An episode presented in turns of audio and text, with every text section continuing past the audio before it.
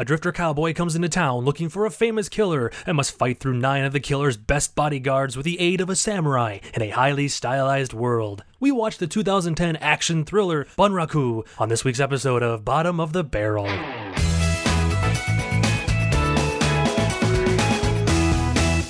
Hello, Internet dwellers, and welcome to another episode of Bottom of the Barrel. That took forever for us to start that. the show where we find lesser known but amazing films on Netflix and Hulu and review them for your enjoyment. I am your host, Jeff Bell, and welcome to the show. Yay! Every week! That's the plan. I'm keep, doing week. it just to piss you off. I know you are. Every week, fun. dead silence. All right, so let's get Yay. on. Thanks. Chirp, chirp. Can't up. actually chirp. I wonder if there's like a effect of a chirp. Let's see here. like a cricket sound? Yeah, Go ahead and yeah try I to. can figure it out. Whatever. Yeah, TC probably should Fix just it do in one. After Effects. No, there you go. Yeah, yeah TC's TC. just doing it. Who needs After Effects? we just need TC on every episode so we can do the, vo- the sound effects. I think his other podcast would get angry at us. well, I, let's. I don't have my slide whistle with me, so Oh, so you can do it's like radio sound effects. Okay, let me introduce everybody and then we can start talking about the movie. So, all right, my co host, the man who needs no introduction except this one that I'm giving him right now, Dan Casey. Hello, Dan. hey, Jeffrey. Hey, Welcome to the show again. Oh, it's I'm here. It's You are. it's here again, and we watched yet another movie, and we're probably going to talk about it. It's kind of the concept of the show. In general, that's what we do. In general, that's what the show is about, and then we get onto weird tangents where we talk about the spin off television show. Yes, which was going to be awesome. which is going to be awesome. That was last week's episode. and our guest this week, who you've already heard talking, and by the way, he does a mean cricket, like a good cricket, not like Yeah. a like an angry cricket.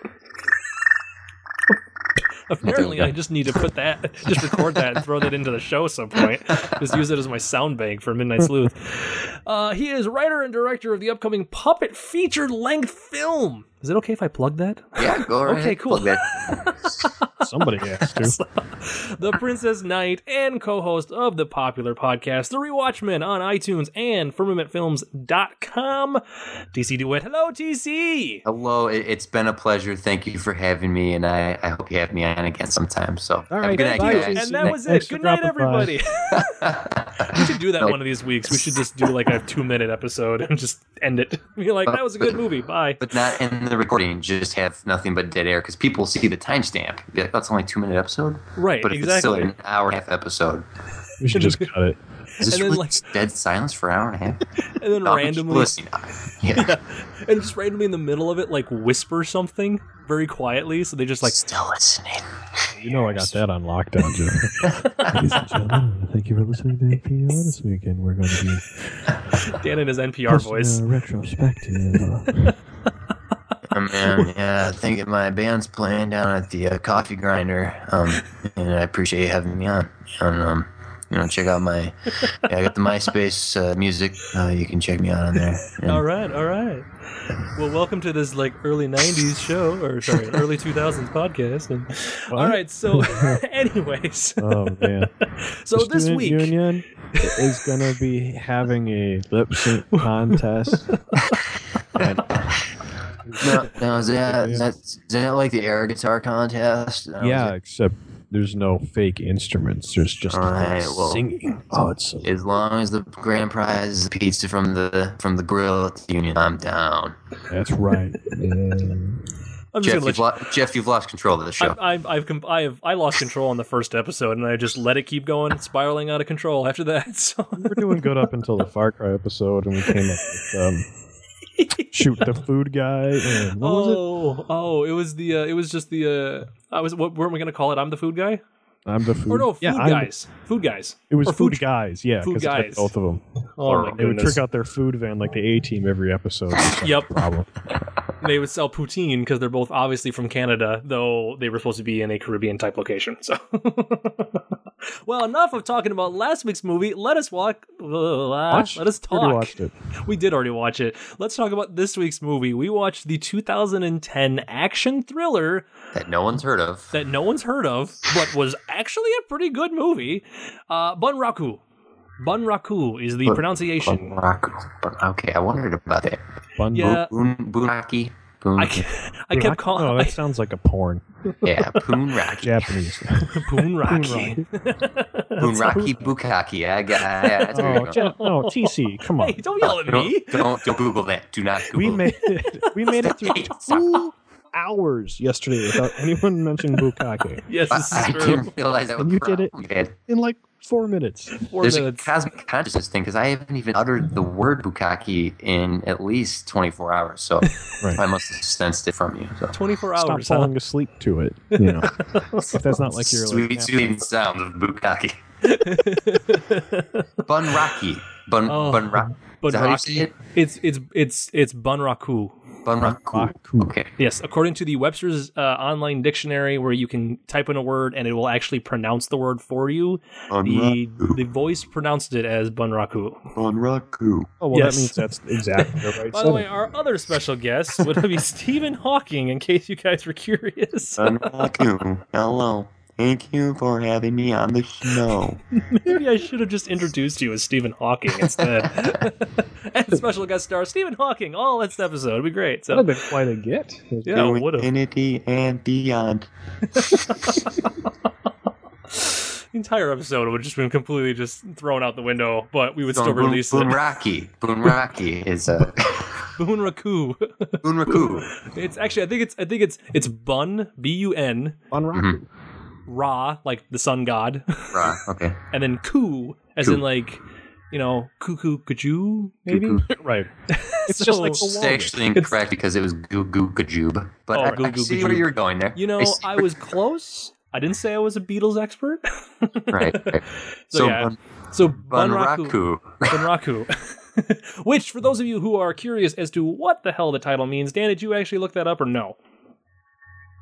All right, so I'll talk What about it, it. no, I didn't. Bun, Bunraku. Bunraku is uh, a 400th or a 4th century Japanese puppetry using four foot tall puppets and uh, the actors uh, working the puppets wearing all black on stage. They're not trying to hide. Um, and they tell classical fairy tales and morality tales using um, the puppetry, the four foot i.e., the totally badass opening. Yes, Yes. which would bring us into the the amazingly well done opening kind of like story, like like catch you up to speed story summary that this film did. Yes, the, the, that prologue. Wow. was brilliant. Like it, it mixed, like it starts because it starts off with like those puppets.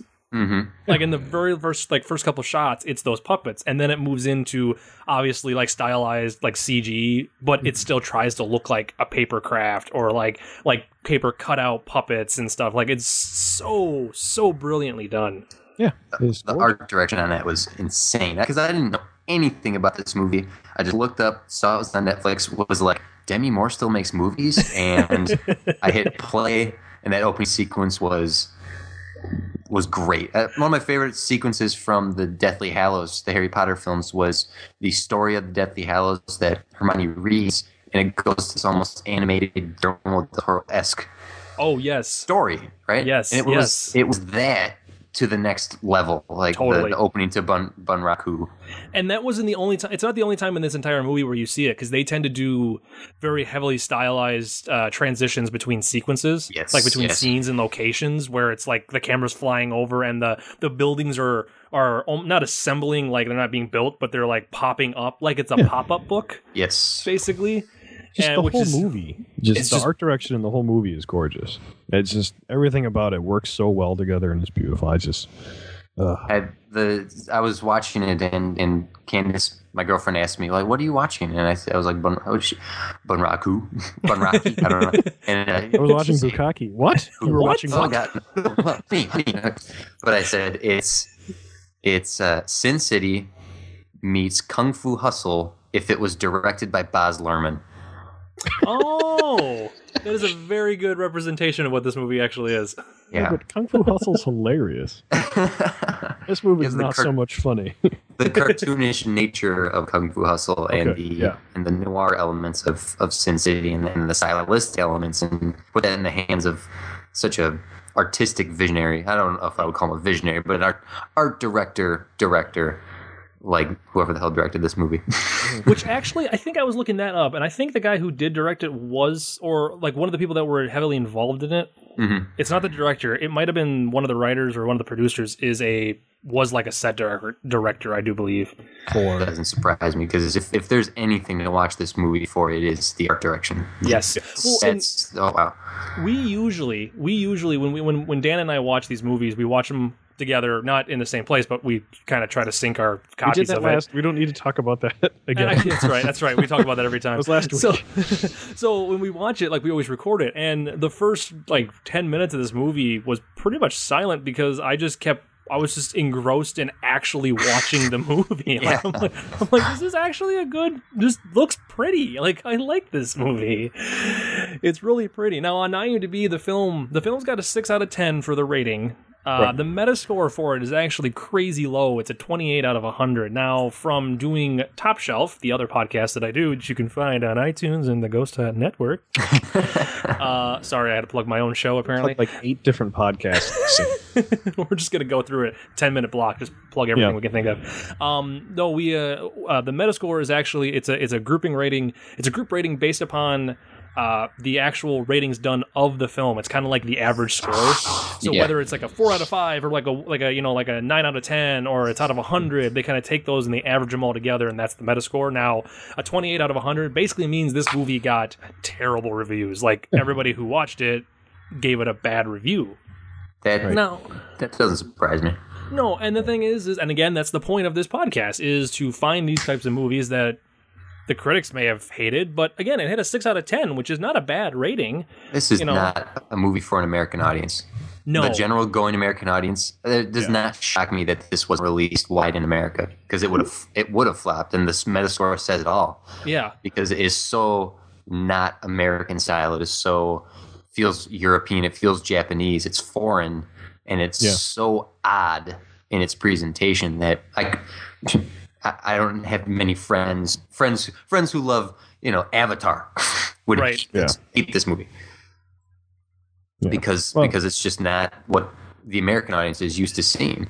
which is sad because it's a good movie. Like, I mean, yeah, there's some parts of it. Like Dan, I think you made a comment. Some parts are a little like there was a couple slower parts that probably weren't necessary. yeah, they probably could have cut some of, but it's it's still so good that you don't care as much. It, It's- it depends, right? It's the- just like TC saying is it's it's not to belittle what they love to call the flyover states, but yeah, it I, it would never play well in the theater. And Uh, I've like- someone always from hated Iowa, it- someone from Iowa isn't rushing out to see this, except the one odd little kid who will move away when he's 18. Who will move out to like New York or California or Yes. somewhere else and will would make movies like this or would Yeah. kill to make a movie like this, basically. or is at least interested in the artistic elements that film can have. Because most Yes. people just go with movies as yeah, it's an awesome movie like Avengers or something, Right. which I thought was an okay- explosions. Right. And with this Dan. one has Yeah. actually has like some stylistic elements to it. It's trying to be an art form rather than just hmm look at me, I made a million dollars again. Which and this movie, this movie had a twenty-five million dollar budget, Right. which is a lot, but at the same time, not a lot considering for like for the amount of special effects. Like they filmed everything on a soundstage, which I know we'll talk about that too. Like it's a very distinct, distinct look Yeah. uh, to it that has that that it's they're not trying to fake the fact that they're you know they're not saying oh no this this street scene no we're outside this is this is supposed to be real like no, no, you- they, they are saying this is a set. yes Isn't it, isn't it nice? Let's tell the story in this set. Yep, and it's almost the set itself is almost along the lines, and I made a note of it that it like the opening sequence feels like a Broadway show Yeah. because of like the way that the bad guys all came in and the way that they were kind of they were fighting to the music almost, and like that- it. that's why I compared it to Kung Fu Hustle. That opening sequence of Kung Fu Hustle is the same way Yeah. with the Axe Gang taking out the the barber right at the beginning of that movie is very Broadway. It's very here's the show, folks. Right. Which is an underrated movie in reality, Kung Fu Hustle. I've always thought that one was pretty good. Oh, it's Oh, funny. oh. It's got great elements to it. I mean, You had to read when you watched it. Okay. Okay, so you're talking. About, you, you, you, had to read, right? That's what had you just to said. read. Okay, Yeah, so but I speaking mean, of, speaking Are we of going do reading, that first, or let's talk. Let's okay. Okay. Oh my god, there's so much stuff I want to because talk the about. musical thing actually has a point because the guy actually talks about it. The director talks about it. Is he wanted to have that musical feel to it because he liked the style or whatever. And all the fight scenes are supposed to be the songs that you would be Mhm. singing. Oh, it's so beautiful. But they're like, there's no lyrics, right? Wasn't that Right. what you were saying? Like it's It was it's all yeah. Like there there should be like it was a piece of music that in theory like you could you could expect there to be like a lyrics to it, but instead Right. their fighting is technically the lyrics to the song. Which makes me wonder if that might be one of the reasons that this got a worse Metascore is that people went into it. I mean, look at the poster; it's you know the samurai dude firing a bow off the back of a microphone. Everyone's holding bats and swords and shit. And like, oh, that's like an action movie, but it's really not an action movie. Yeah, there's Oh. action parts to it, but Yeah, the the fights themselves aren't all that impressive. There's there's much better fight scenes out there. If you're going into this movie to ready to see some kick ass kung fu, you're you're not gonna get that. The fight scenes are impressive in their way, but saying that they're the they're the lyrics to the music of the of the production Right. kind of that makes a lot of sense to me hearing you say that because it's it it isn't so impressive in that it's wow what a badass fight scene. It's impressive in that the the fight is motivated by the characters in the fights. And Right. It's their exchange of dialogue through their actions instead of exchange through words. It's exchange through punches, and each one each fighting style feels like a distinct voice of a singer or a fighter. Right. There's nobody in this movie that seems to kind of fight the same way as the other one does because they all kind of have their own little, their own little like props or, or or weapons that they would use. The only time there's ever anybody that's remote, like there's ever somebody who's the same, is near the end of the movie when they're when they're going through the place trying to get to the bad guy, Yeah. and the samurai and then the drifter both walk into rooms where there's basically a copy of them in that Yeah. room. right. to which case Dan and I were commenting that I actually I, I asked one if, if uh, in the Drifters room because you know he looked like the same height as as uh, as Josh Hartnett and like kind of had the same hair. I was like, I wonder if that's the stunt double. yeah, no kidding.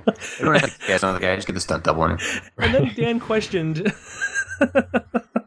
Dan questioned, like, okay, so what happens if Josh Hartnett needed a stunt double in that sequence? Who did they get then at that point? Is it It's the stunt double for the stunt double of Josh Hartnett. So it's Josh Hartnett's stunt double. But since the stunt double of Josh Hartnett has to look a little bit like Josh Hartnett, Mhm. right? So that guy has to look like Josh Hartnett, but the stunt double for the guy who looks like Josh Hartnett has to look more like the stunt double for Josh Hartnett than Josh Hartnett.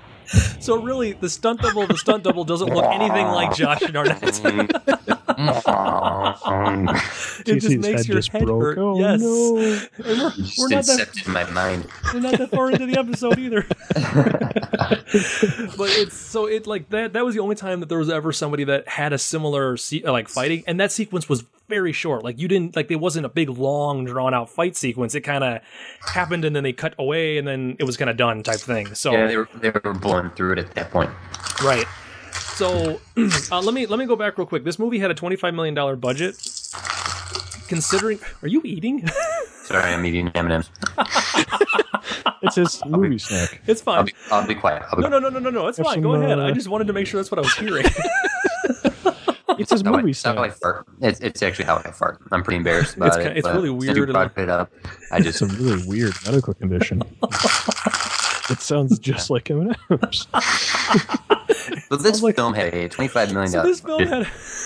So okay, so when you watch this movie, think in mind this film had a twenty five million dollar budget. Now this movie is only about two and a, or it's about three years old. Yeah. Now Sin City had I want to say a forty five million dollar budget.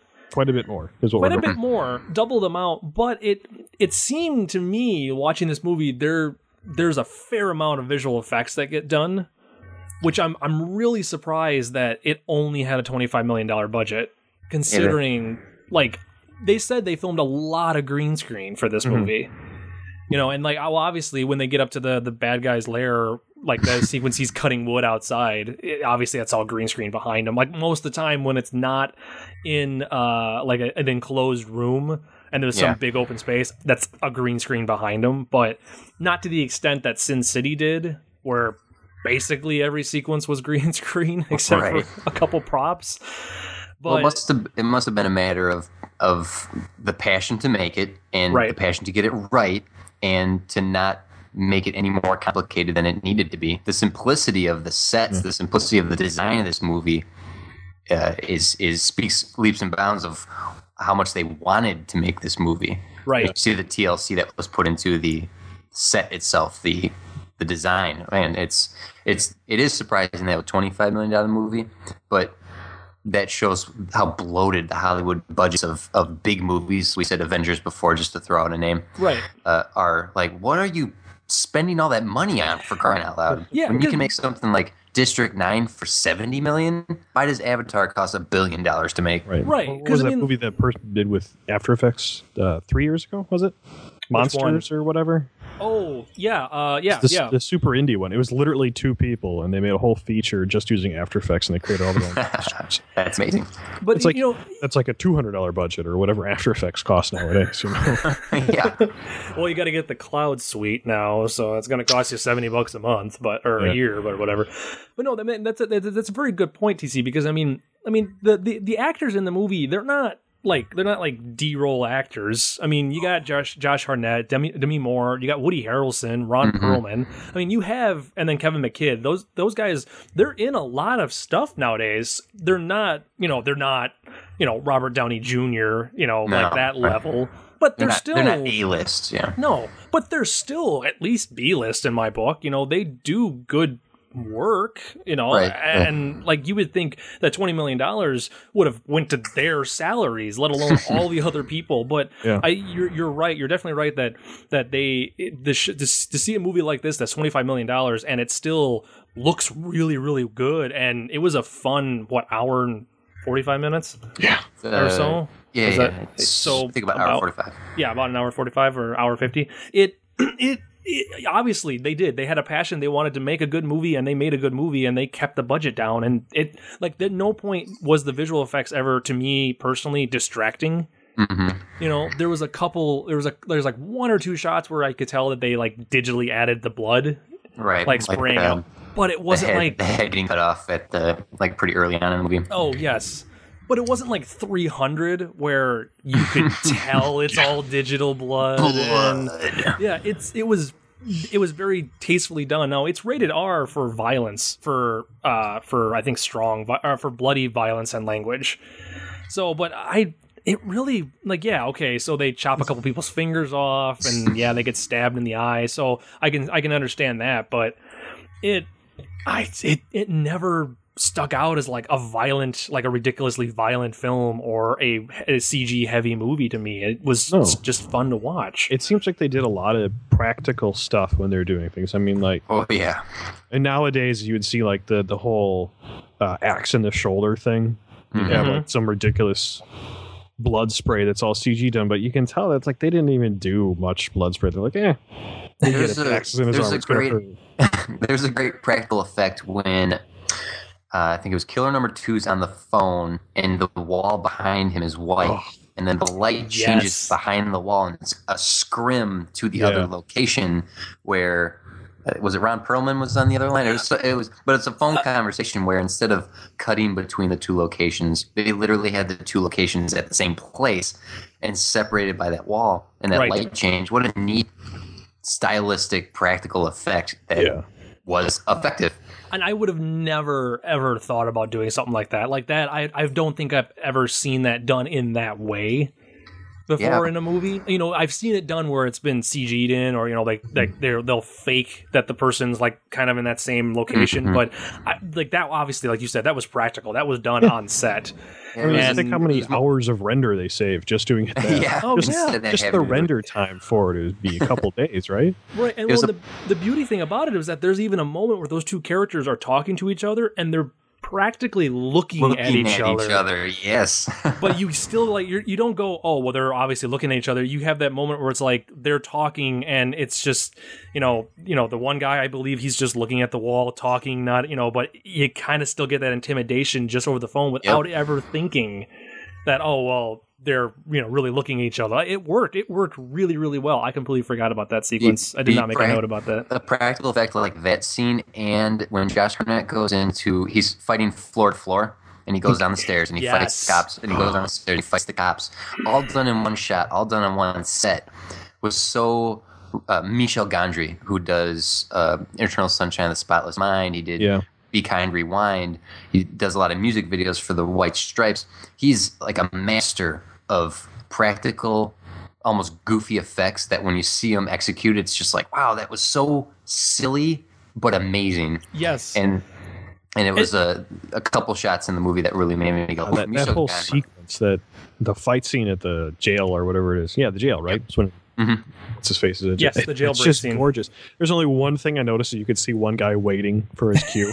Right. It's like yeah. a shadow pops up and he's just like, doo, doo, doo, But it was like and it, it, it was like already on the third. He was already on the third floor down. So it's like it was a, it was such a long sequence that Yeah. they they're probably just like forget it. It's good enough. We were doing great because it was just it was beautiful. So okay, I'll I'll post the clip because I found the clip online. oh, good. Um, I'll post it on the website so people can watch it. But basically, it it's he's uh, Josh Hartnett starts on the roof of the building. He goes in through a door and he or like a like a like a rooftop access down a set of stairs, and the camera like tracks or like comes lowers down into the, The next, next the next floor, looking at it from the side, and it follows him to the right as he goes through and he punches all these guys. He goes down another flight of stairs. The camera moves down and then follows him to the Mm-hmm. left, and it just keeps doing that for four floors of this Yeah. complex. It was reminiscent of uh, Wes Anderson in Life Aquatic as well, or the Royal Tenenbaums, where he shows the whole house in one shot. Okay, yeah, Uh, very similar of showing each floor, like you cut a house in half like a dollhouse. right. Yeah. It, it basically was, and he was just going down floor by floor, and it was really nice. I liked the use of the sound effects in this movie Oh gosh, yes. because, like Dan, po- Dan, you pointed out that there was like game sound effects. Yeah, it was like Mario Brothers, and it's kind of or Donkey. It's actually probably a closer analog to Donkey Kong, I guess, because he's going up and down on ladders. and like uh, one of the other one of the little pieces that I like was that um, that whenever Josh Hartnett's character like would rub his his his his hat, like kind of just like rub his Revolver. fingers. Yep, there was a Yep. revolver sound going. Oh, it Yeah. was so good. Such a like little tweaks like that that. And I and this all goes back to what you said already, TC. That basically most of the most of the public would not understand this movie or would not get this movie Mhm. and it's those little things that I feel would be lost on most people, which is, is it's a shame because it's such a nice little touch to the movie that it's like, well, that's so like I would have never thought about doing that. That's a great idea just to do it because you're already over the top. So why Right. not? Why not just be like, Go- let's put, let's go, Go all the completely. way. Yeah. go all the way. Go all the way. Go full. it's it just it's so obvious. It bleeds through that they're trying to make art rather Yep. than just make like some independent action film to get them their next job, which is what most indie films turn into. Is look, we can do this. Give us more money. Right, Right. because You I mean, obviously, the story the story that's in this movie, it's not a hugely complicated story. No. It's Yeah. it's a very I don't want to say cliche. It's a very It's a little cliche. simple, well-known story. It's been done numerous times. The whole point is that the Drifter's character is coming back for revenge. It's a, it's funny. We're half hour into this and you haven't explained the plot yet. So those listening people are like, well, "Okay, I understand the movie looks good, but what is this movie about?" That is true. It doesn't I- matter. It doesn't matter. It's, it's all about how beautifully sexy this movie is. Every right, let me- second. Ugh. Let me let me read you. let- I'll read you the uh, I'll read you the IMDb plot summary Oh, because that's kind of the basic the ba- the basic plot. I think we did this for Far Cry too, actually, or for one of the other movies. Um, so here's the summary. It's uh, in a world with no guns, a mysterious drifter, a bartender, and a young samurai plot revenge against a ruthless leader and his army of thugs headed by nine diverse and deadly assassins. um, I kept uh, joke. I kept asking. Uh, so, at what point after they kill all the assassins, do they get to date the girl at the end of the movie? Then is like, did they kill all her boyfriends? Then I was pulling a Scott Pilgrim reference on it, basically, because it was like it was a video game. It felt like Scott Pilgrim. So, Right. How the heck And it makes me wonder, like, is, is Scott there a connection? Right? Is there an influence between this movie and Scott Pilgrim somehow? right because like the whole idea that like he's he they they do and they go through each one of those killers and they take out each one so i'm like well it kind of feels like the whole them going you know scott having to fight each one of her exes in order to be able to like in order to date. Like that's kind of what it felt like to me. And uh it, it i still it didn't take away from the movie. It was just one of those little things. I'm sorry i'm watching that uh, jailhouse sequence and i'm getting distracted. It's so pretty. it's so pretty. it's so well done. Um oh he did just miss that guy when he swung at him okay Yeah. anyways uh, there's a time where you can see the uh, the little nightstick spear thing the guys carry. It like floppies a little bit. Oh, it's like so it's- obvious, like it's a rubber prop or whatever. so okay so anyways um I'm trying to Plot. think here what else. So the plot. So that's basically the plot of the film. Basically, it's he comes back for revenge and he gets the Mm-hmm. aid of a samurai. The samurai whose name is Yoshi. Yoshi. To which case I called Yoshi is a Michael Jackson looking wasabi eating badass mofo. was my description of him. I would- he was so comfortable to watch it. First, I'm like, he's so pretty. He is It's pretty. his, his like well manicured eyebrows and the eyeliner and, uh, and the like lip gloss. I'm like, I'm I'm disturbed right now. You're not like- disturbed. You're I've, something I'm confused, obviously. confused, interested, a little scared. a little scared because It then I'm reminds me of, questioning like, did you stuff. guys watch Portlandia at all? I've Yeah. heard of it. I haven't There's watched a- it though. Carrie, um, uh, the girl on there, always plays a, a man where she just has a her voice is lowered Oh yeah, posts and she has a beard, and, and that's how I felt about Yoshi. I was like, that's a woman. but reversed. You're like, I don't. I'm I confused. don't know. this is a guy, and it's he a looks pretty. Japanese thing. It is a Jap, and I and I completely understood. Like I know what he's a samurai. I know he's got a look to him that they that they generally do with with most of the samurai people in the or samurai guys in movies. So it's like it didn't bother me. I just the first thing I thought of him, I'm like I'm looking at him going. He looks like Michael Jackson a little Yeah. bit, and like it just goes like, all right, I can go with this. Yeah, like, there's a couple moments I'm like, I'm just waiting for him to do that. I'm waiting for him to make that sound and just Right. moonwalk out of the out of the bar after not getting his fifty five dollar glass see, of whiskey. That's what I think. Another. I mean, listen to that plot and figure out what the movie is supposed to be. It. It sounds like some badass action movie, not a visually glorious. Really, more of a drama than anything. I mean, it's And- not really a good drama. I wouldn't say that. Like, I thoroughly enjoyed this movie, but if you watch it just strictly for like story or for No. acting, it's There's a so many flat. other films. There's so many other Yeah. films that would do that would do kind of the same plot better. Yeah. Eh, yeah, they do it much better. Right, but I mean visually, like like the the thing. One of the things that I liked the most was was because there's nine assassins, there's nine killers, and then there's the big bad guy who's played by Ron Perlman. Mhm. Um, there's there's like The a Woodsman. hierarchy. The Woodsman, yes, that's right. That was I couldn't remember what his what his character's name was. Woodcutter. Woodcutter. I, I was wrong. Yeah. One of Nickel- those. Is, Is we'll call, we'll- did you call him Nickelback? Is that what No, you call him? Nicola. Oh. What its name is. Nicola. like he's not named Nickelback. I think it's Woodcutter. Maybe I don't know. But whatever. like the, the thing I like because there's like a hierarchy of the of the the, the assassins. Mhm. And they did this little visual bit, visual gag, a couple times in the movie, just to kind of let you know, because you you slowly meet all the assassins. It's not like the opening sequence; they introduce you to everybody and they show you them all, and then they come back to them. Right. You kind of slowly introduce it. So they have this like little, this little I don't even know how to describe it, like this little like like portrait pictures of It's a all scroll. of the Yeah, it's like a photo booth. It's like they all took turns in a nine picture photo booth that Right. flap down whenever the number is up. Right. There's another alternate thing that drops down where it's all their goofy ones. hey, no, what, like- One's just one guy's feet. You know. the other one's his hand. what's what's what's neat about that is that they wouldn't just show that when it was time for them to be poignant. Right. There's a scene where where he goes into gamble and he passes his number eight or I think it's seven or eight, and the number just pops up next to him like. Yep. And, And he then that's it. on walking. So you Yeah. know it's like, oh, that was one of the the nine, but we won't see him again until later. Right. Just a nice little little details, and then later on, like after they they get killed, like there's they have like a yellow X across their face, so they're you know they're gone. Like it's it was such a a nice little touch that they added to the movie, just to kind of keep the audience informed of, like you said, okay, hey, you've already met this person, or you know, there's still a couple more you haven't seen yet, so you know, kind of keeping you on the edge to want to know like who else are these killers or you know where are they going to show up? Because since they could show up anywhere hmm it was really really interesting. And it seems like it's planned too because if you watch it it's actually set up on the screen where there's like the scene that tc was talking about there's actually just enough room on the screen where everything's offset slightly. Right. So, that that thing has come room to come in and still be an even and still make the shot composed well. It's that this was all thought out ahead of time is what i'm Oh, pretty yeah. sure it's like all this stuff they thought of like we're gonna have this little thing happen like all the or we could the subtitles jeff Oh, the I know the subtitles. the subtitles tc Yes. Okay, so I'll say this right off the bat. I'm not a fan of movies with subtitles. Like I, did american I know, and it's not that I'd hate them. It's just like I usually I have to be in the right frame of mind in order to be able to read the subtitles because I feel like when there's a movie with subtitles, I distract myself too much with the text on the screen, Yeah. and I miss the visual of the movie. And I'm mm-hmm. so much a visual person. So like that's that's kind of the reason why I'm not against them. I just that's kind of the reason why I kind of stray away from them.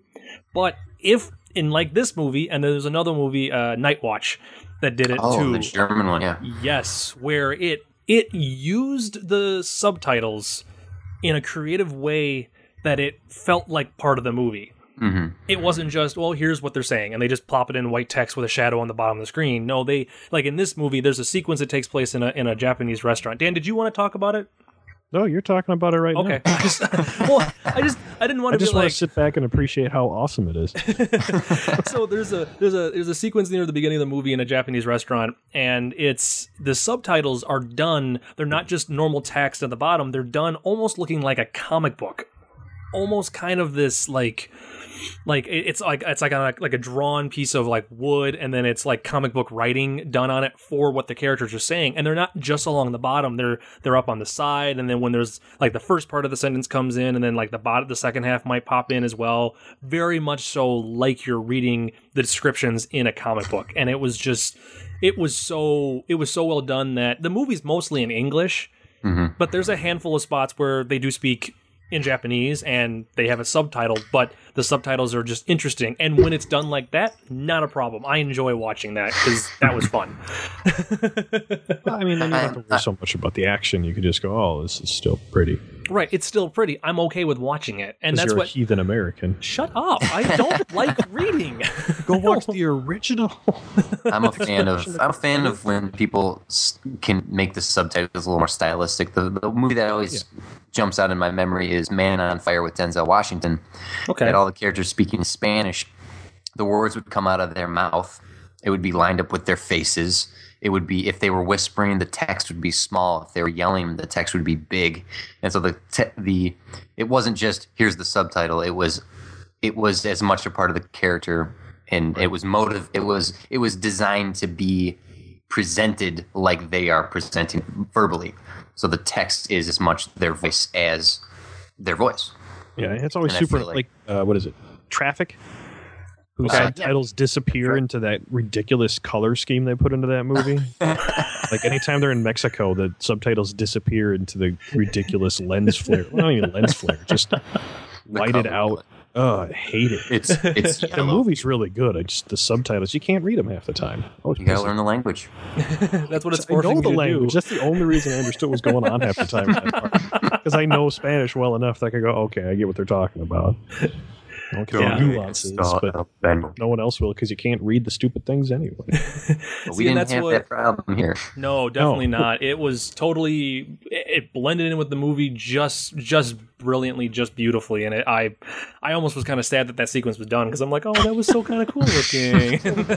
but i want more reading in my movies I want more everything reading. has changed I'm a changed man now. if you need me, I'll be reading a book and watching German films. see what they Um, need in movies okay they have subtitle options for your dvds and blu-rays right Yes. But it needs to be like Final Fantasy, where you can pick the background that this that, and the text that the font or that, that, that the, the, the subtitles are going to go on. Okay. It's like I want to go with a nice sky blue today. and, uh, oh, you know, for this scene, let's make it brick red. That Yes. good. it's got to match the mood, you know. Yeah, that's right. It's a bad scene. It's dark. It's dark and evil. Eight bit, flowers like and- it, green over black, eight bit Tron style. Tron style, like MS DOS prompt looking type thing. I vote for that too. oh, Steven, you're still Steven. here. Thanks, Boy, I'm Steven. glad. Yeah. Steven, I know that you didn't like this movie as much, but Yeah, Steven, what did you think about this movie? Too much. Too much. Steven's joking. Steven, I TC, fix Steven. I don't think he, his computer glitched or something. That was. Oh, oh, that's too bad. Oh he, well. he liked the movie That's so really much. Eminem's choke making you choke out. I mean, Well, there's one other one other little thing. choke out. There's one other little thing I wanted to, to to comment on that I know Dan and I both both pointed out, and this is more of a self reference to our own podcast. um, the with character names, basically. So in the first, in, not in the first episode, but in uh, the, the first, first one of the reboot of the Oh. show, um, we did we did the movie uh, Deathstalker, and at mm-hmm. the beginning of the movie, there's a character that go that, that there's an old man that asks the main guy in the movie. He's just like, "What's your name? I want to know what your name is." And the main character looks at him and then just goes, "Outside, wait for me." like he was telling him to go outside, and the old man like nods and mm-hmm. walks away. So we mm-hmm. referred to him for the entire film as "Outside, wait for me" because apparently that's his name. So in Thanks. this movie, one of the characters asks the drifter what his name is, and he just he pauses and he just goes just passing through. So we, so we now we want to see just passing through and outside way for me do a movie together. I'm, I'm a gonna be a big buddy fan cop of, film. of Justin Justin uh, passing through his work. Um, I think I heard if I heard it correctly, Justin passing through. Um, Justin Justin passing through. just Uh, but yeah, so we just we uh, when that happened, I, It's a I Greek know name. it's very Greek. and it's a cop, it's a good cop movie. You say? It'd be Yeah, a it's gonna buddy be a buddy film. cop movie. Cause, so because because just passing through is kind of more of the badass, so he'd probably be like the bad cop, and then outside wait for me. nosed detective from the streets. Okay, and the other guy. The other guy is is this just indifferent, doesn't give a crap, but is willing to have sex with the women. He's a play by the rules playboy. Okay. That's the best joke. Perfect. Now, what's the movie going to be called? Who gives a shit? no, no, The that's a tagline terrible sells it. title. That's a terrible title, Dan. No, First off, you don't need a title. You can just make Wait one for up. It me outside and just passing through in movie title forthcoming. It's just like go. Speed, right? So they went to Speed and they're like, it's Die Hard on a bus. And boom, sold. And then they came Die up with hard Speed, on a bus. which is a terrible name for a movie. Really. Give them time. Oh. I'm pretty sure that's going to be what Die Hard Seven is going to be if they keep making the movies of the route the way that they're making them right now. It'll just be, it'll be John is getting on a bus to go across town and someone hijacks it, and it's That basically was speed. Can you take me to the picking safe? I'm And sorry, Mr. McClane. No. The, the irony: the bus driver is Keanu Reeves, just for funsies. And Reeves uh, comes out of retirement for one last For movie. one last movie, and it's a remake of Speed, basically. Um, but but he's the bus driver. but This he's time. the bus driver this time. and oh my goodness! And just to make it great, uh, uh, Alan Rickman is actually the one behind doing the bombing. Just to throw it all off there, it's actually Hans Gruber this entire Oh. time. He's still alive, and it's just a This movie got stupid. it got really stupid. You know, it was I was fine with before. you. I was with you. Hey, it got stupid when we said we're gonna. ma- It's gonna be part seven of Die Hard. When I said, Said that, part okay. six, to be fair. I thought I said seven. I said Anyways, seven. see, this is what happens. Jeff. This is what happens to this show. the, the last uh. episode, we got on a 15 minute tangent, like I said, talking about a spin off of Far Cry, the movie that would involve would be a television show with the two main TV show characters. would have been awesome. It would have been awesome because we were having fun talking about that too. Would So have been better than the movie. yeah, it would have been. Are you kidding me? At least we had a plot of some sort. Which they they did not. So, um, so yeah. Uh, is there anything? Is there anything else that you that we kind of we kind of glanced over that you guys can think of that we can talk about about regarding this movie? Like the whole movie that we Like the entire. we talked about the movie. They they have kind of uh, Mario names. They do I, I really the performances overall from all the main characters. So Josh Hartnett uh, playing the Drifter, you have Yoshi. I thought Woody Harrelson did a great job Yeah, in yeah, yeah. in such a low key role um, Hey, for hey, if, him. there, if there's anything Woody Harrelson's good at, it's playing a bartender. That's true. It is very true. it's very true. The- Remember, he just serves the drinks. Yeah, he the just serves the drinks. Ron Perlman, I feel like he's one of those guys that he's going to do a project that he thinks is fun, that he thinks is cool, because he does a lot of crummy movies. Yeah, Um, uh, Conan, the most recent Conan he was in, I can think of Yeah. like uh, Alien Four. He was in that, but God, he boy. always has such a good time. he he always looks like he's really enjoying doing what he's doing, and so I always appreciate if Ron Perlman's in the movie, I'm going to give it a chance because he picks such interesting projects Yes. that give him something fun to do, Mhm. and. Even though he's always Ron Perlman just being another character, he finds a variety in his limited range. right. So I can he- appreciate that. Because he does, he does have, you know, like like you kind of like what you just said. He has. It's it's Ron Perlman being Ron Perlman.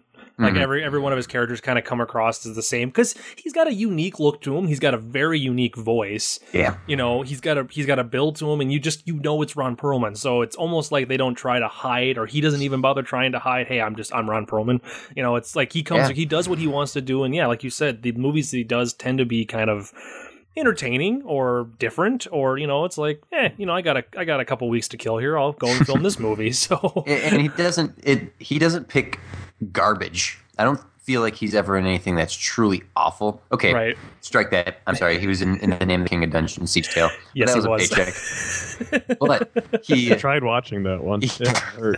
Oh, Funny story, Dan. That's another Uwe Boll I film. know. yes. I know. Uh, Uh, let's pick a if different. Peter Uh, Blade Jackson's 2. movie could be three hours, then I could be in three hour movie too. Okay. Um, but Ron Perlman's a big geek. true. He loves doing comic book shows. He's voiced several Batman characters, Oh, yeah. DC villains. Like he's a big nerd, so I, I can just appreciate when I see him. I'm like, all right, I'll give this a chance just because Ron Perlman's in it. Right. And And I that might almost be why he took this one too, because I was just there's an say that. obvious comic influence to it, and just Oh, yeah. the style of it is uh, probably right up his alley. You know, Yeah, and he looked like he had a lot of fun being this the, the, the super villain behind everything, but Yeah. not the most villainous villain. He wasn't the the most. He didn't hit. Sorry. TC's mouth broke for a second. villain. Uh, Steven, are you okay? TC, are you okay? It's it's leaking from one of you guys. Error, error. uh, but speaking of performances, the only performance in the entire thing that just was like, "Sorry, babe, you're just not good anymore," is Demi Moore. Who had all the cursing really yes. too, which Yeah. we All thought was except for- hilarious. All except for one curse word. Josh Hartnett delivered the last one at the end of the movie, but hmm. she delivered them all the other times in this film. I I got the feeling that she was there hoping that this would kind of relaunch something for her. I felt like she was there with a different mindset than everyone else involved. Probably. And she was probably a bitch to work with on set. She didn't look like she'd be a lot of fun. Like she kind of yeah, she did. what She- like I mean, I know like okay, this was 2010. When did her and uh, Kutcher get divorced? Wasn't it? It was about that time. So maybe so I wonder if like half of it was half of it was that like she was just Need something to do. I need something to do. get my mind off of Ashton. Send me to Romania. Yeah, send me to Romania for 12 weeks so I can film a movie with people. oh, you're gonna make me the bitch? Okay, I'm fine with that. Fine. No, it, it did seem like she was trying to, because she was really trying to act. You could tell that Yes. she was throwing emotion at stuff, and it it, it came off pretty good, but Mhm. almost too much. Like she was hard Yeah. for no reason. She really. f- it it felt like she was in a different movie than everyone else. yeah, She, Uh, maybe she based- thought she was in a different movie. Just based on Woody Harrelson's performance, he you know he played the the bartender very tongue in cheek, very almost uh, Obi Wan Kenobi esque. Very. Yeah. I, I know what's going on. I'm, I'm very serious, but I can keep things uh, kind of coy. Yeah. right. And Josh Hartnett playing a Clint Eastwood prototype. It just It really felt like was, De- yeah. Demi Moore was just trying so hard Yeah. and missing the point. She was she just didn't look like she was having any fun. And there was like a whole like I know at the beginning of the movie he talks about like that like the woman that he loved got separated or they they that she left him and that was supposed to be Demi Moore, right? Mhm. Yeah. Because they have they both had matching tattoos. Right. uh, The on their yang. necks. Yeah, the yin and the yang. So like, and but like, I felt like they they they talked about it, and I felt like maybe there was. This is like my only real complaint with the movie. I felt like that storyline wasn't resolved because they mentioned it. They kind of set it up that you know she left him, and then when when Woody Harrelson runs in to save um oh the girl's name I'm spacing on the Momoko. Momoko, uh, Mm-hmm. in the fire, he sees Demi Moore run back in with the scissors, and he says her name, and then she runs away, and like that's was that like the last that you saw of her? Well, she dies. The whole roof collapses. Yeah. and Is that what's presumably implied kills that she Yeah. got she got killed? So like that. That was like the one thing that was a little vague for me watching the movie. Maybe if I rewatch it, I you know No. it completely picked up. But It, it was like one of those storylines that they're like, uh, we got to give this Woody Harrelson character some sort of motivation, Mhm. rather than just letting it go and just having him be a guy who's like, yeah, I don't like him very much. but he had some Which- sort of like like personal like Right. like heartfelt emo like uh, like tragedy behind himself. Right. Basically. So instead of just doing what is probably the more intelligent thing, it's like this is the motivation he had. It's kind of like how I feel about like uh, Dark Knight Rises. okay, The whole part of Catwoman with uh, Anne Hathaway. Uh, that storyline. I didn't need that storyline in that film, hmm and I don't really need Demi Moore in anything in this film either. Would it have helped if Demi Moore had little cat ears that were also her goggles? Uh, yeah. Would that not help? or would if she had a motorcycle where her ass was just completely on display the entire time, and it was clearly a marketing tool designed by the producers. I'd Uh, watch that. Again, again We all wouldn't that not help? I mean, uh, TC, you should know, really listen to our first podcast. And maybe, maybe Saving Private Ryan would have won the best Oscar over Shakespeare in Love if they had had the cat goggles and an ass on a motorcycle. So I'm- basically- all saying. or just some boobs in general probably would have helped. yeah. Boobs generally do help. Now, this movie, Dan, Yes? obviously not a 1980s movie, Not an '80s movie. But so there's no there's no nudity. Now, apparently, according to the? IMDb page, there's Yeah. like a like a silhouette, like one in near the beginning. There's like a girl dancing that's topless behind like a window, but it's just Oh, her yeah. shadow. Oh Yeah, it's at the the one of the awesomest sets in the world, or at least the awesomest door in the world, the Russian roulette room. Yes, the Russian I love roulette that door, so much. where he walks in the door. And it's and a then barrel. It's a barrel of a gun, like or Yep. like the like the chamber of a gun, and it you hear like the spinning, and it rotates down, and he walks out. It's so brilliant, so brilliant. It's just that those little touches, or like the the way the different gangs that they were fighting were all stylized in some way. Like there's the The red weird-looking gang. Russian guys and the red suits, which they Dan proceeded to do every time they enter or exit. Um, And then even like when there was a red room, you even went red, Red room. yeah, or the circus guys, who I thought were awesome. I love that whole fight scene. Actually, Yes. the circus people. It's like this weird mishmash of like Pippin and what did they also do? Pippin and Newsies. Pippin and Newsies. Yeah, it's this weird mishmash. of Pippin and Newsies, and that's But- who they were fighting. But no, that brings up a really good point. That one sequence when uh, when uh, Yoshi's outside fighting the guy in the streets, and Josh Hartnett is inside the circus, Yeah, spelled Yeah. with a K, and they're fighting on the uh, the, the uh, oh uh, the uh, flying trapeze net. like trampoline almost, but yeah, like almost like a tra- like I'm sitting there going, I've never actually seen a fight take place on the net of a trapeze artist in a circus, it was a new one. Yeah, but it was done well, and that the the the enemy that that guy is fighting is actually is a stuntman in real life. You know, go figure, because of course all the people who are fighting are going to be stuntmen. But he's he's a stuntman that's done a lot of big budget films. He's done like the Pirates of the Caribbean films. He did Rush Hour. He was Chris Tucker's double. Which, when you see that, you kind of can see that because he kind of has a Chris Tucker look to him. yeah, it's it's there. It's there. Yeah. But um but yeah, I mean that sequence was interesting. Like it was it, it was a it was an interesting touch. And then the, the guy the guy he's fighting is in like all plaid outfit, which is just like so you're a you're a massive killer. You're like a you're like a bad killer guy and yeah, you're Plaid. fighting And he's enjoying his job, and isn't that what's important in life? to really enjoy your job. that is what I say. So Yeah. Why do I work where? Never mind. I, I see. I, I I thought his fight scenes were cool. Hartnett's fight scenes were cool. I never liked any of the ones for Yoshi very much.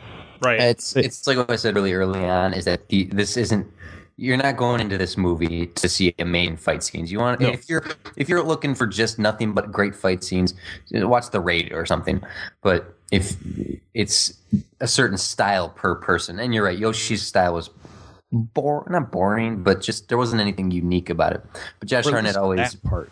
Like anytime he had a weapon in his hand, it was like, yeah, I get it. He's got a sword. If you want to see awesome sword fights like that, go watch, you know, like Last Samurai with Tom Right. Cruise, which actually nailed samurais pretty well in like historical significance and the way they actually fight and whatnot.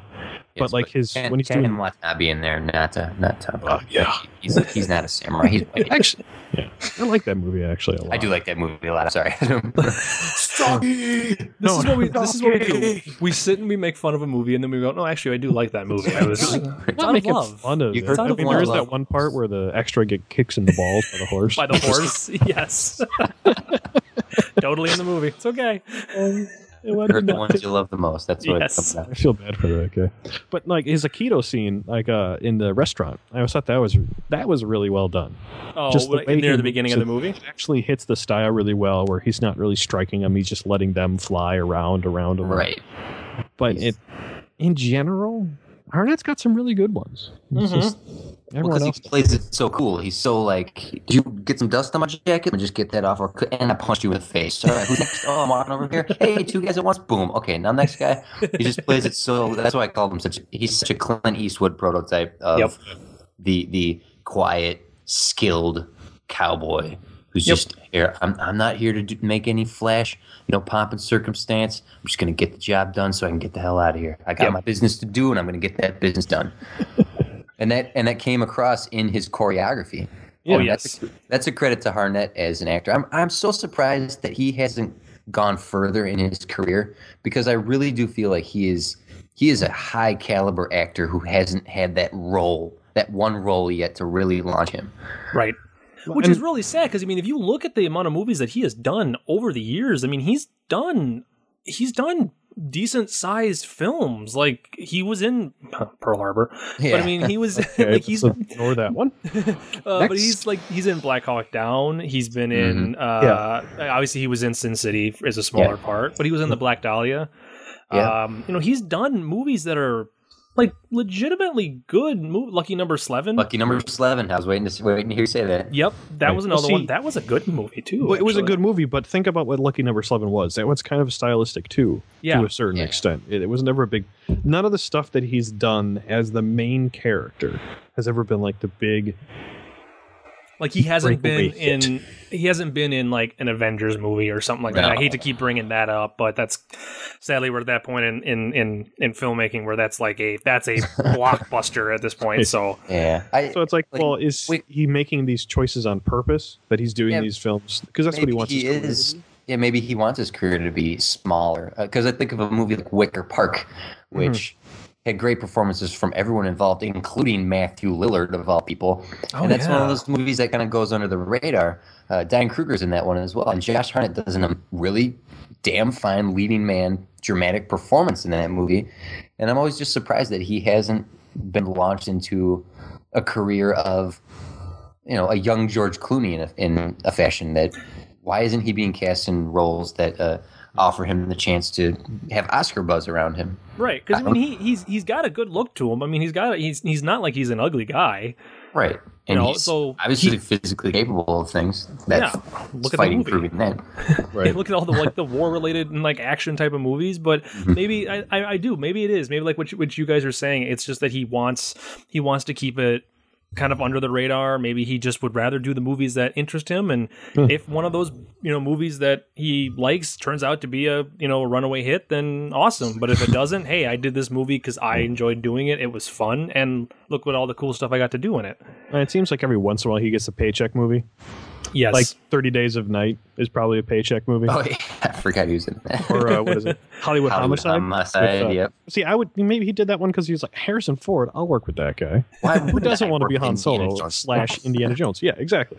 because he's the right age group because he was born uh, he was born in 78 so he's that right age group where he would have he would have grown up watching star wars Absolutely. and, and he would have been he probably did he honestly probably went well who else is it wait harrison ford's in this movie what can i do to be in this movie i just want to do it let I me don't do even it care what the script is. Just give me Harrison Ford, and It's I good will. because we don't have one. So we're going um, to wing it see what you and harrison ford can come up with yeah.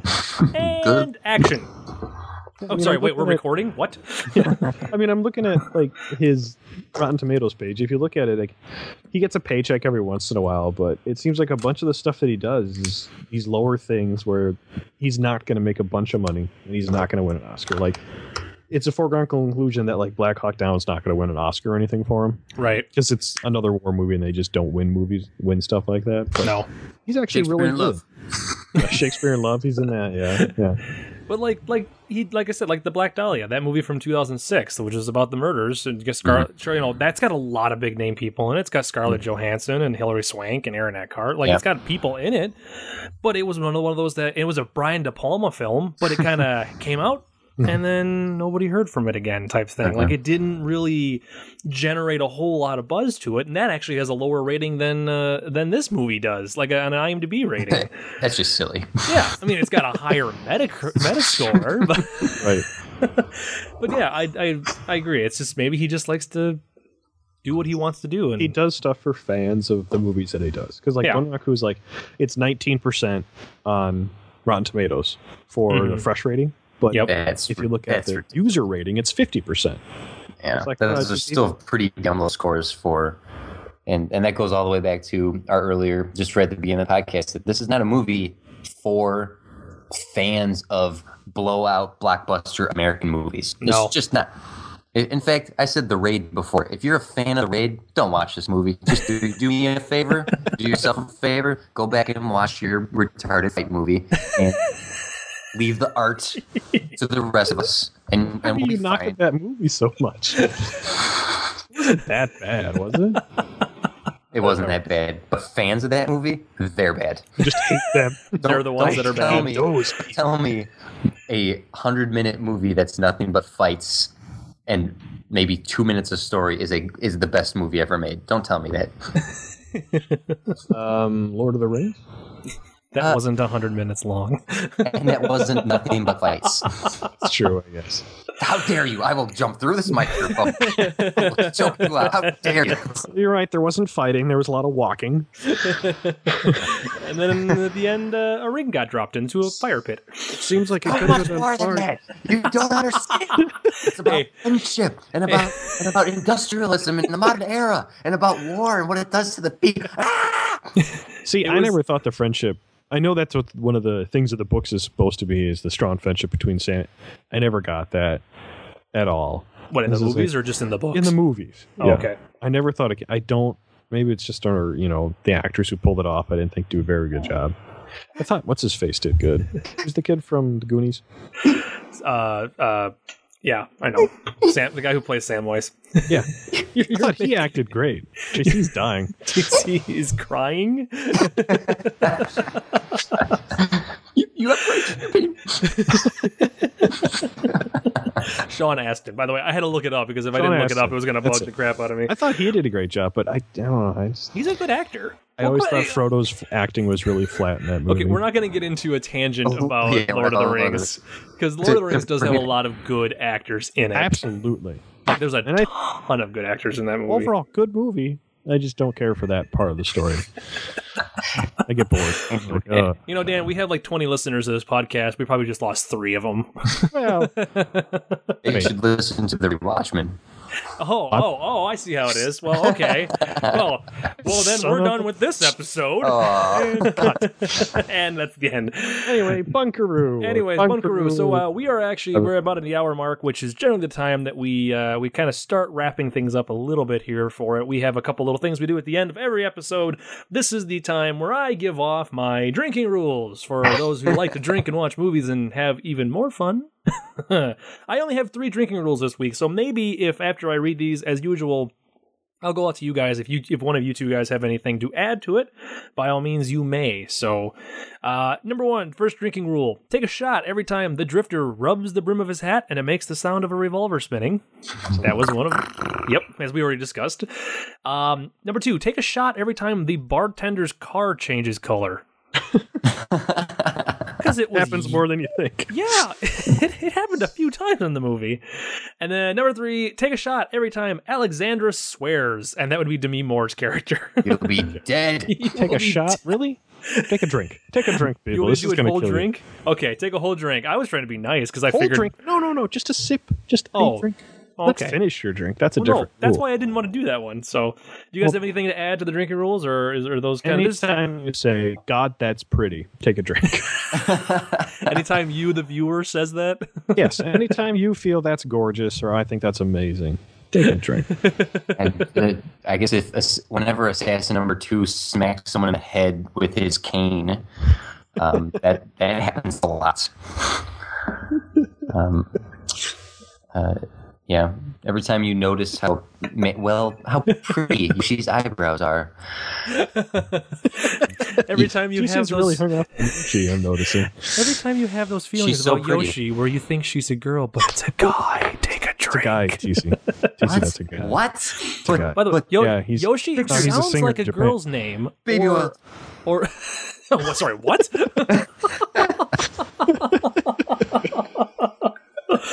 oh my goodness, this just got weird. We just Um, blew TC's we just mind. blew The TC's next mind. episode of the Rewatchman is just going to be TC going, I, I I don't know what it is, but I don't, I don't know He's who I am anymore. I don't know who I am anymore. we have to talk about Bunkaroo on this one too. We have to talk about Bunkaroo. please, please. Can't stop watching it. Oh god, Candace is just gonna hate us. this is gonna be on like constant play. You don't know that. Maybe she'll think he's hot too. and- Well, that's true. Then you guys have something to not talk judging. about. I They're don't- from California. Weird stuff out there. We're very open minded to We're very open minded about this sort of thing. Not like not like us flyover states. hey, people drive in this state to get to the lake, okay? so, all right. Well, um, so another quick little, little section. Wow, as I completely stammer over those words. Words and me don't work. Um, anything? Uh, any kind of last thoughts about the film itself? Anything? uh, Was there any kind of? You, did you guys have a favorite part? TC, was there a favorite part of the movie that you liked the most? Oh, it would be hard to just pick one because Okay. overall, just it's just the the entire art direction of this movie is just amazing, and you don't really get a chance to see movies this interestingly done. Uh, oh, you don't get to see a lot of it. Uh, Michel Gondry, Wes Anderson, those are the two big American known names that I can think of uh, that are that are in this ballpark of art dir- art design, art direction. So. Um, just the set pieces. The I said the fight scene where Josh Hartnett went four floors down. That that scene really popped to me. Mhm. I was I was hooked right away. That was probably that'd be my sequence. Might be my favorite part of the film too. So just because it was so, mm. I mean, so brilliantly done. Dan, what mm. was your favorite thing? Do you have one? Actually, I would go with the opening credits. The opening credits I credits. think the opening credits are gorgeous, and they well, it's not even credits, is it? It's just the opening scroll or the intro or prologue or whatever you want to call it. I think that was good. Just- In general, the whole movie's gorgeous, but I just thought that was really cool. Because I like, I was like, I threw this up. I was like, hey, it's like 19% on Rotten Tomatoes. Let's see what this looks like. And right. This is probably gonna be bad. It's gonna be like not as bad as this crappy Seagal movie. Look at that, took an Which hour is- to mention it. Ugh, Which, ag- which again, I would like to point out again because this movie's good. That means Dan picked it out. Yeah, yeah. Oh no, it's gonna Every- collapse. It's not I gonna know, last. but 'cause so eventually far- we're gonna do that Nazis at the center of the earth thing, and oh, Oh yes, yes. That is that is coming up. That is coming up in a couple weeks. So that terrible. Well, I want to thank you I- I- guys. Actually, no correction. No, no, no. Sorry, that is coming up next, Dan. Is that next? That's our next movie. That's the We're next movie we were going to be doing. movies. I did wanna- Radio Murders, which I, want to thank you guys. I want to thank you guys for getting turning me out of this movie because Hey, not a I, I problem. am ready. I'm going to be recommending this movie to all my friends who I feel are really going to connect with the beauty of it. So thank Yep. you for. anybody any, like you said before anybody who appreciates um good like well visually done movies. Design, yeah. you know design wise they're gonna love this movie. It's definitely a movie to watch for that. And like you said if it's if it's a person that hates you know that, that just wants all like the the blood action in your face explosion type thing it's not a movie that's gonna work for them at all. Or if it's somebody who you who used who who like samurai movies and like though it's still not them either. So it's it's people who like the design. And i i recommend that too. I would highly recommend this movie for everybody else Um, who likes that. So, uh, uh, one more thing, and then we will wrap things up on this week's episode of Bottom of the Barrel. Um, alternate titles for the movie. We kind of do this every single week. It it it it it kind of is a nice little extra thing that we started a couple weeks ago, and it's it's kind of fun to carry over. So we will start with uh, TC since you're the guest. Do you have an alternate title for this movie? for this thing. It could be funny. It doesn't have to be serious, by all means. Then, then I would then I would call it uh, Yo Shi and the director. That's funny. So Yo Shi and Oh, director. That's I- the, my alternate title. I like that. Dan, what is yours? Do you have one? Oh, yeah, gorgeous. Gorgeous? Describes Yoshi and the movie. Just gorgeous, but not like gorgeous. It wouldn't sound like like anytime they did the voice, it would be gorgeous. Gorgeous. Just like this lusty. Oh God, I want it so much. Please art direct everything I ever touch. That's not true. It wouldn't fit for most. Of it. I don't think like they could ever do a comedy like this, could they? I don't think they could. I think it would be it would be weird to see a comedy. You would have to have some sort of actiony type thing in involved Yeah. in it, and otherwise for it to work. I mean, I think. Scott Pilgrim is the closest you get to like a comedy done Yeah. in like a heavily done style, but that still has action and fight sequences done in it. absolutely. So and plays no, off no, like a video I- game. I got nothing. It's just like with Radioland Murders. I, I liked it so much that I can't think of anything to say. Great. That's another one. I still like- You, you said I should check that out, Radioland Murders? Yes. I, I cut Yes. you off earlier. The so- writing, is, uh, the writing is We- really we- good. we have a we have a scale on on this show so far since we rebooted it where where are basically uh, Um, this is this is close to Radioland Murders for me. Yeah. This is probably like a seven out of our scale. For those of you who don't know TC, you're one of them. Uh, our scale so far is uh, is from basically one to ten. Ten being a great movie, one Oh, being a no, no, crap no. movie, obviously. It's from Against the Dark to Radioland Murders. That's our Yes.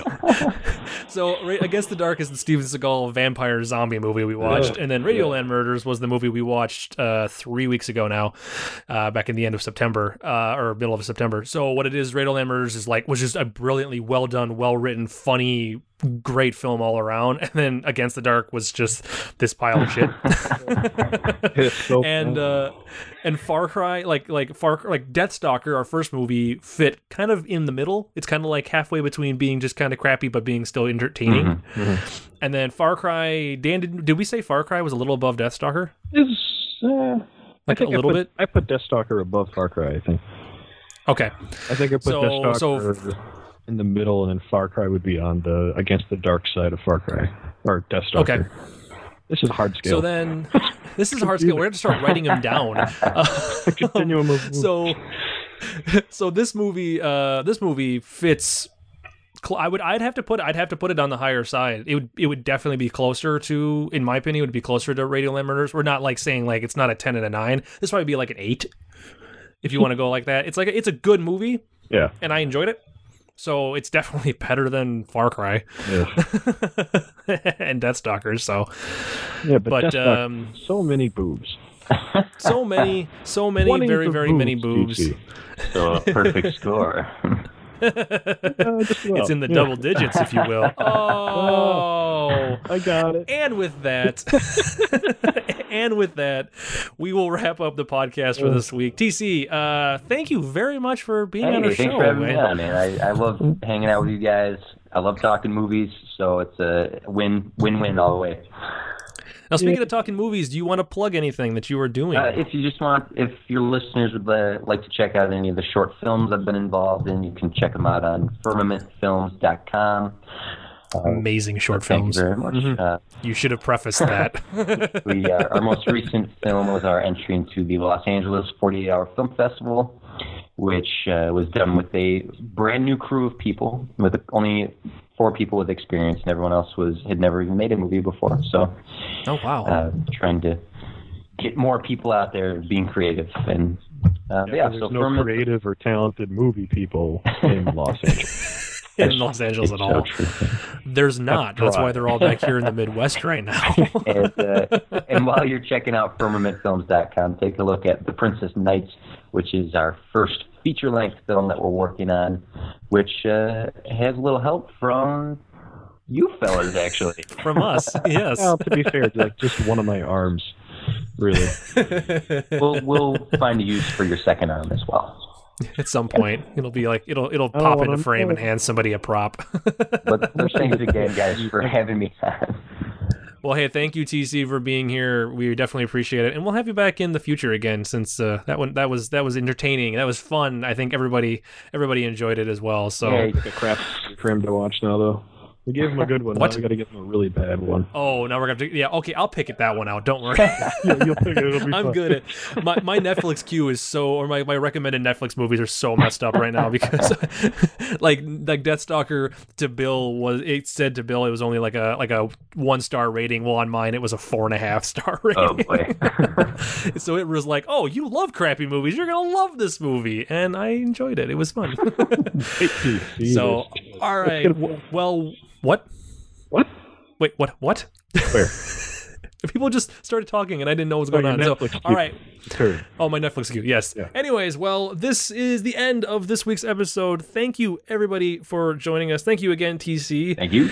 and Thank you, thank you, Dan, for Yay, being here as always. Yeah, not gonna think, And uh, what? not gonna think better to do. I know. That's what we do on Monday nights. we sit and record stuff. Um, and uh, so, yes, everybody join us again next week for another episode. Next week's movie is Nazis at the Center of the Oh, my Earth. God. Please check the movie out and then Oh, come back and listen to the podcast so- on uh, next week, Wednesday's episode. That'll be spectacular. You, I just. I have a feeling, Dan, you picked this one out again, so I have a feeling this No. one's going to be good, though, right? Oh no no no no no no no no no no no. no. Wait, you're telling me with a title like Nazis at the Center of the Earth, it's not going to be some epic film? I'll just wait till you see the special effects. 1990 glorious. It's awesome. Awesome. I cannot wait to see this. All right, well, at the end of this one, uh, that's everything. So, goodbye, everybody. Wow, We're just is We that literally our sign off T- now? So anticlimactic. Well, we don't have an ending. TC, we ask this every week. TC, do you have a way for us to end this episode? End this show? We don't have a way to end Well, it. as we like to say over at the Rewatchment podcast, thanks for listening, everyone. And keep doing what you're doing. So we're gonna completely rip you guys off and take that. All right. So thank you everybody for watching, and or maybe we should have Stephen Hawking. Should ha- should Stephen Hawking say goodbye we for us? should No, no, Steven, Steven's got You got one? You got one? Come here. Come here. Stephen, Stephen, come here. Thank you for listening and keep looking to the stars. Oh, that's good. That's sweet. Well, that was really nice and deep. I mean, he stole it from No. Casey Kasem's top 40, but But it's got a double meaning because stars could be like movie Oh, stars. he's kind of sad. See, kinda he's sad. going to go with the T. It, it's Stephen Hawking, so I would go Yeah. stars as a the cosmic like entity. it. Jeff, Jeff, But- like Dan didn't. It's okay. Uh, he, he's, he's, he rolled away. He's, see, Dan, you made Stephen Hawking cry, and now Yeah. he's gonna be rolling off into somewhere, and no one's gonna know where he's at. slowly and sadly going down the elevator on the stairs, the little seat elevator. That's uh, just depressing. Why? Because he can't quickly get away. It's just No, no, it's, So he's just he's just looking at you as he's slowly going down the elevator. those things aren't. All right, everybody. That's what I'm All right, everybody. Goodbye. saying. Bye. we, have, we have the worst endings ever. Or the best endings. Whatever. For more information about this and other programming, visit our official website at www.ghostat.net.